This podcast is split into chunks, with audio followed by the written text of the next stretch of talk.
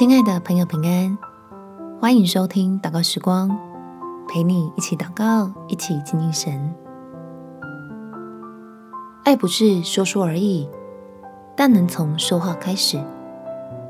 在箴言第二十五章十一节，一句话说的合宜，就如金苹果在银网子里。除了人的爱，更重要的是神的爱。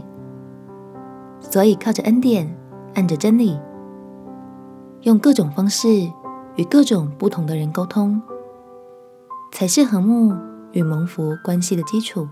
我们亲爱的告天父，求你给我勇气与智慧，使我不是为了讨人的欢喜，而是为了帮助人认识你。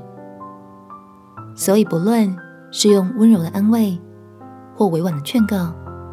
还是激昂的辩论与沉痛斥责，都保守自己与对方，不落入仇恨的陷阱，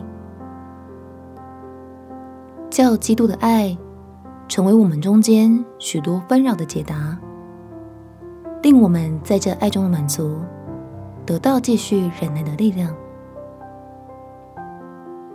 知道有许多的问题需要等候你的工作与带领。